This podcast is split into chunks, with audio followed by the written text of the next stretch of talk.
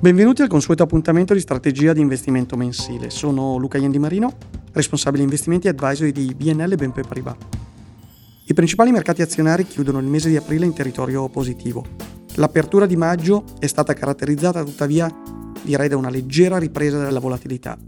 Da segnalare anche la notizia della conclusione dell'accordo per la vendita della maggior parte degli asset di First Republic Bank a JP Morgan Chase, che ha, direi, certificato il terzo fallimento di rilievo negli ultimi mesi di una banca regionale americana.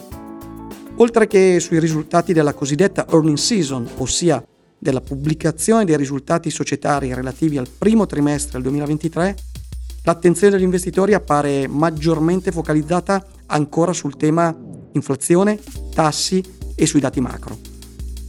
Per quanto concerne l'inflazione, la parte cosiddetta core conferma la sua resilienza in particolare per la componente servizi.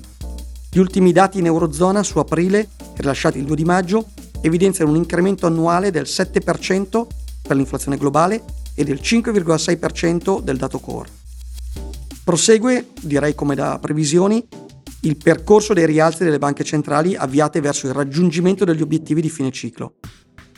Il sentiment economico evidenzia un trend non univoco negli indici PMI, che vi ricordo essere gli indicatori costituiti dai rapporti e sondaggi mensili dei direttori degli acquisti delle aziende.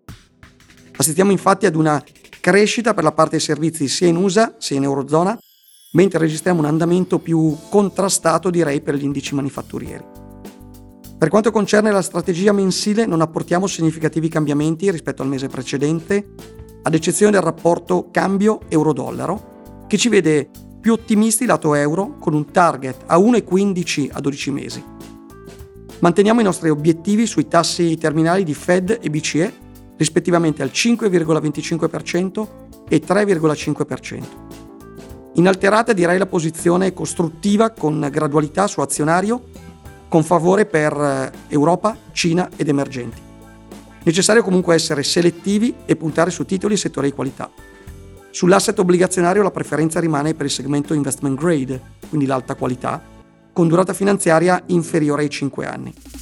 Relativamente alle materie prime confermiamo la visione positiva su oro, argento, metalli di base e petrolio.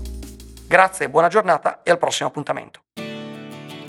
Il contributo ha natura squisitamente informativa e non costituisce un'offerta di vendita, di sottoscrizione o di acquisto di strumenti o prodotti finanziari, né una sollecitazione o raccomandazione di investimento. Si ricorda che le operazioni su prodotti e strumenti finanziari sono soggette a fluttuazioni di mercato e ai rischi connaturati a tali prodotti o strumenti finanziari. In particolare, gli investimenti non danno garanzia di risultati futuri e possono esporre al rischio di perdita parziale o totale del capitale investito.